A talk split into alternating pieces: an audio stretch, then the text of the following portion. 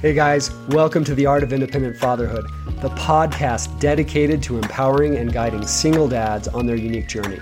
Join me, certified coach Jay Rush, as I explore the challenges and triumphs of independent fatherhood, offering practical advice, real stories, and expert insights to help you navigate single fatherhood with confidence. What's up, single dads, all you unsung heroes out there? How are you guys doing? I'm doing pretty good. Um, depending on the day, overwhelmed with emotion, knee-deep in challenges, creating new content, coaching one-on-one clients, creating my new pr- group programs, uh, walking the dogs, or spending time with my son. Um, you know how it is. Full days as a single parent, as a co-parent, as a divorced dad, as an independent father. Um, today, I want to talk to you about something that um, comes up for me a lot. Um, And one of the reasons that I'm exploring this topic is because in going back in the postmortem of my marriage and subsequent divorce, um, and exploring why certain relationships work and certain ones don't, I always have to go back on myself. I always have to go back and look at myself. I never look at the other person. Well, I do, but ultimately the answers lie within. And one recurring theme was the idea of anxiety, loneliness, and the ability to self-soothe. And I will tell you first off, let's um, let's just dismantle the ideas of loneliness and anxiety first of all. Loneliness comes from the idea that we have to be with someone to feel whole. And anxiety comes from the place that our fears and expectations for the future are real and not just perceived or fantastical, not just fantasies. Um, both are untrue. We do not need to be with someone to feel whole and happy. And the sooner we learn to be alone with ourselves, then the less dependent upon other people in relationship dynamics we become. And then the idea of anxiety, what we have to get really good at is understanding that thoughts create our reality. And that if we are worried about or obsessed with ideas of what could happen in the future and worst, worst case scenarios and what ifs, we will live in a constant state of anxiety. Either way, as human beings, we are going to experience loneliness and anxiety no matter how often we recognize it or how good we get at dealing with it.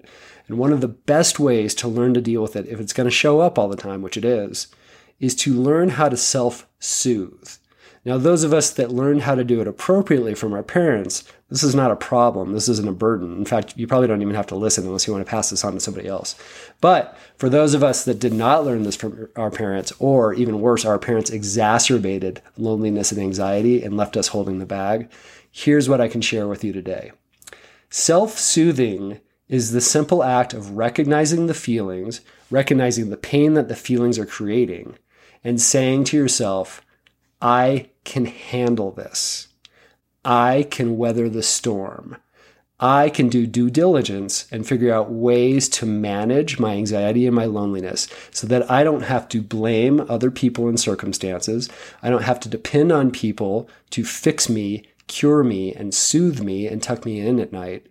And once I learn how to do that, I can create space to worry about, concentrate, create, and produce the things that matter in my life, to focus on my children, to focus on co-parenting, to focus on my work, the more important work, self-development or relationships. So learning to self-soothe, step one, is to recognize when you're in a state of anxiety or loneliness. Step two is to be able to tell yourself, no matter what it is, I've got it. I can survive. Nothing up to this point has killed you yet. Keep that in mind.